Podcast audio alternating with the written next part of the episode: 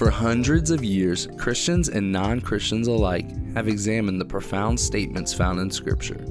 Join us each week as we strive toward a more faithful walk with Christ by answering these deep questions. For more information about our church, go to ashland o c dot org or send us an email at o c dot ashland at gmail dot com. Thanks for listening.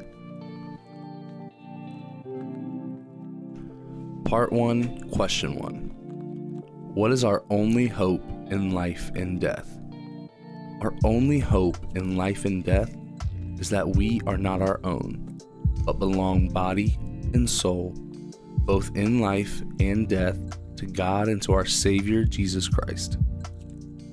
Romans fourteen, verses seven through eight says, "For none of us lives to himself, and none of us dies to himself.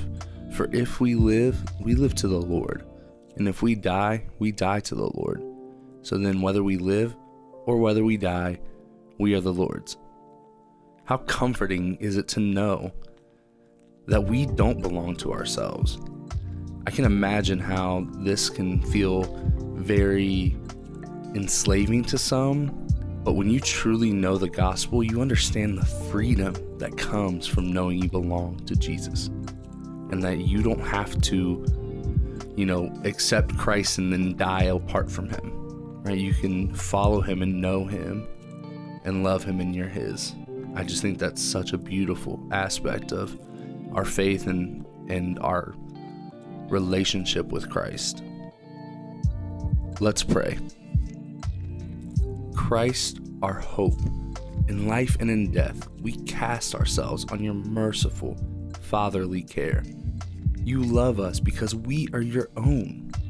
We have no good apart from you, and we could ask for no greater gift than to belong to you.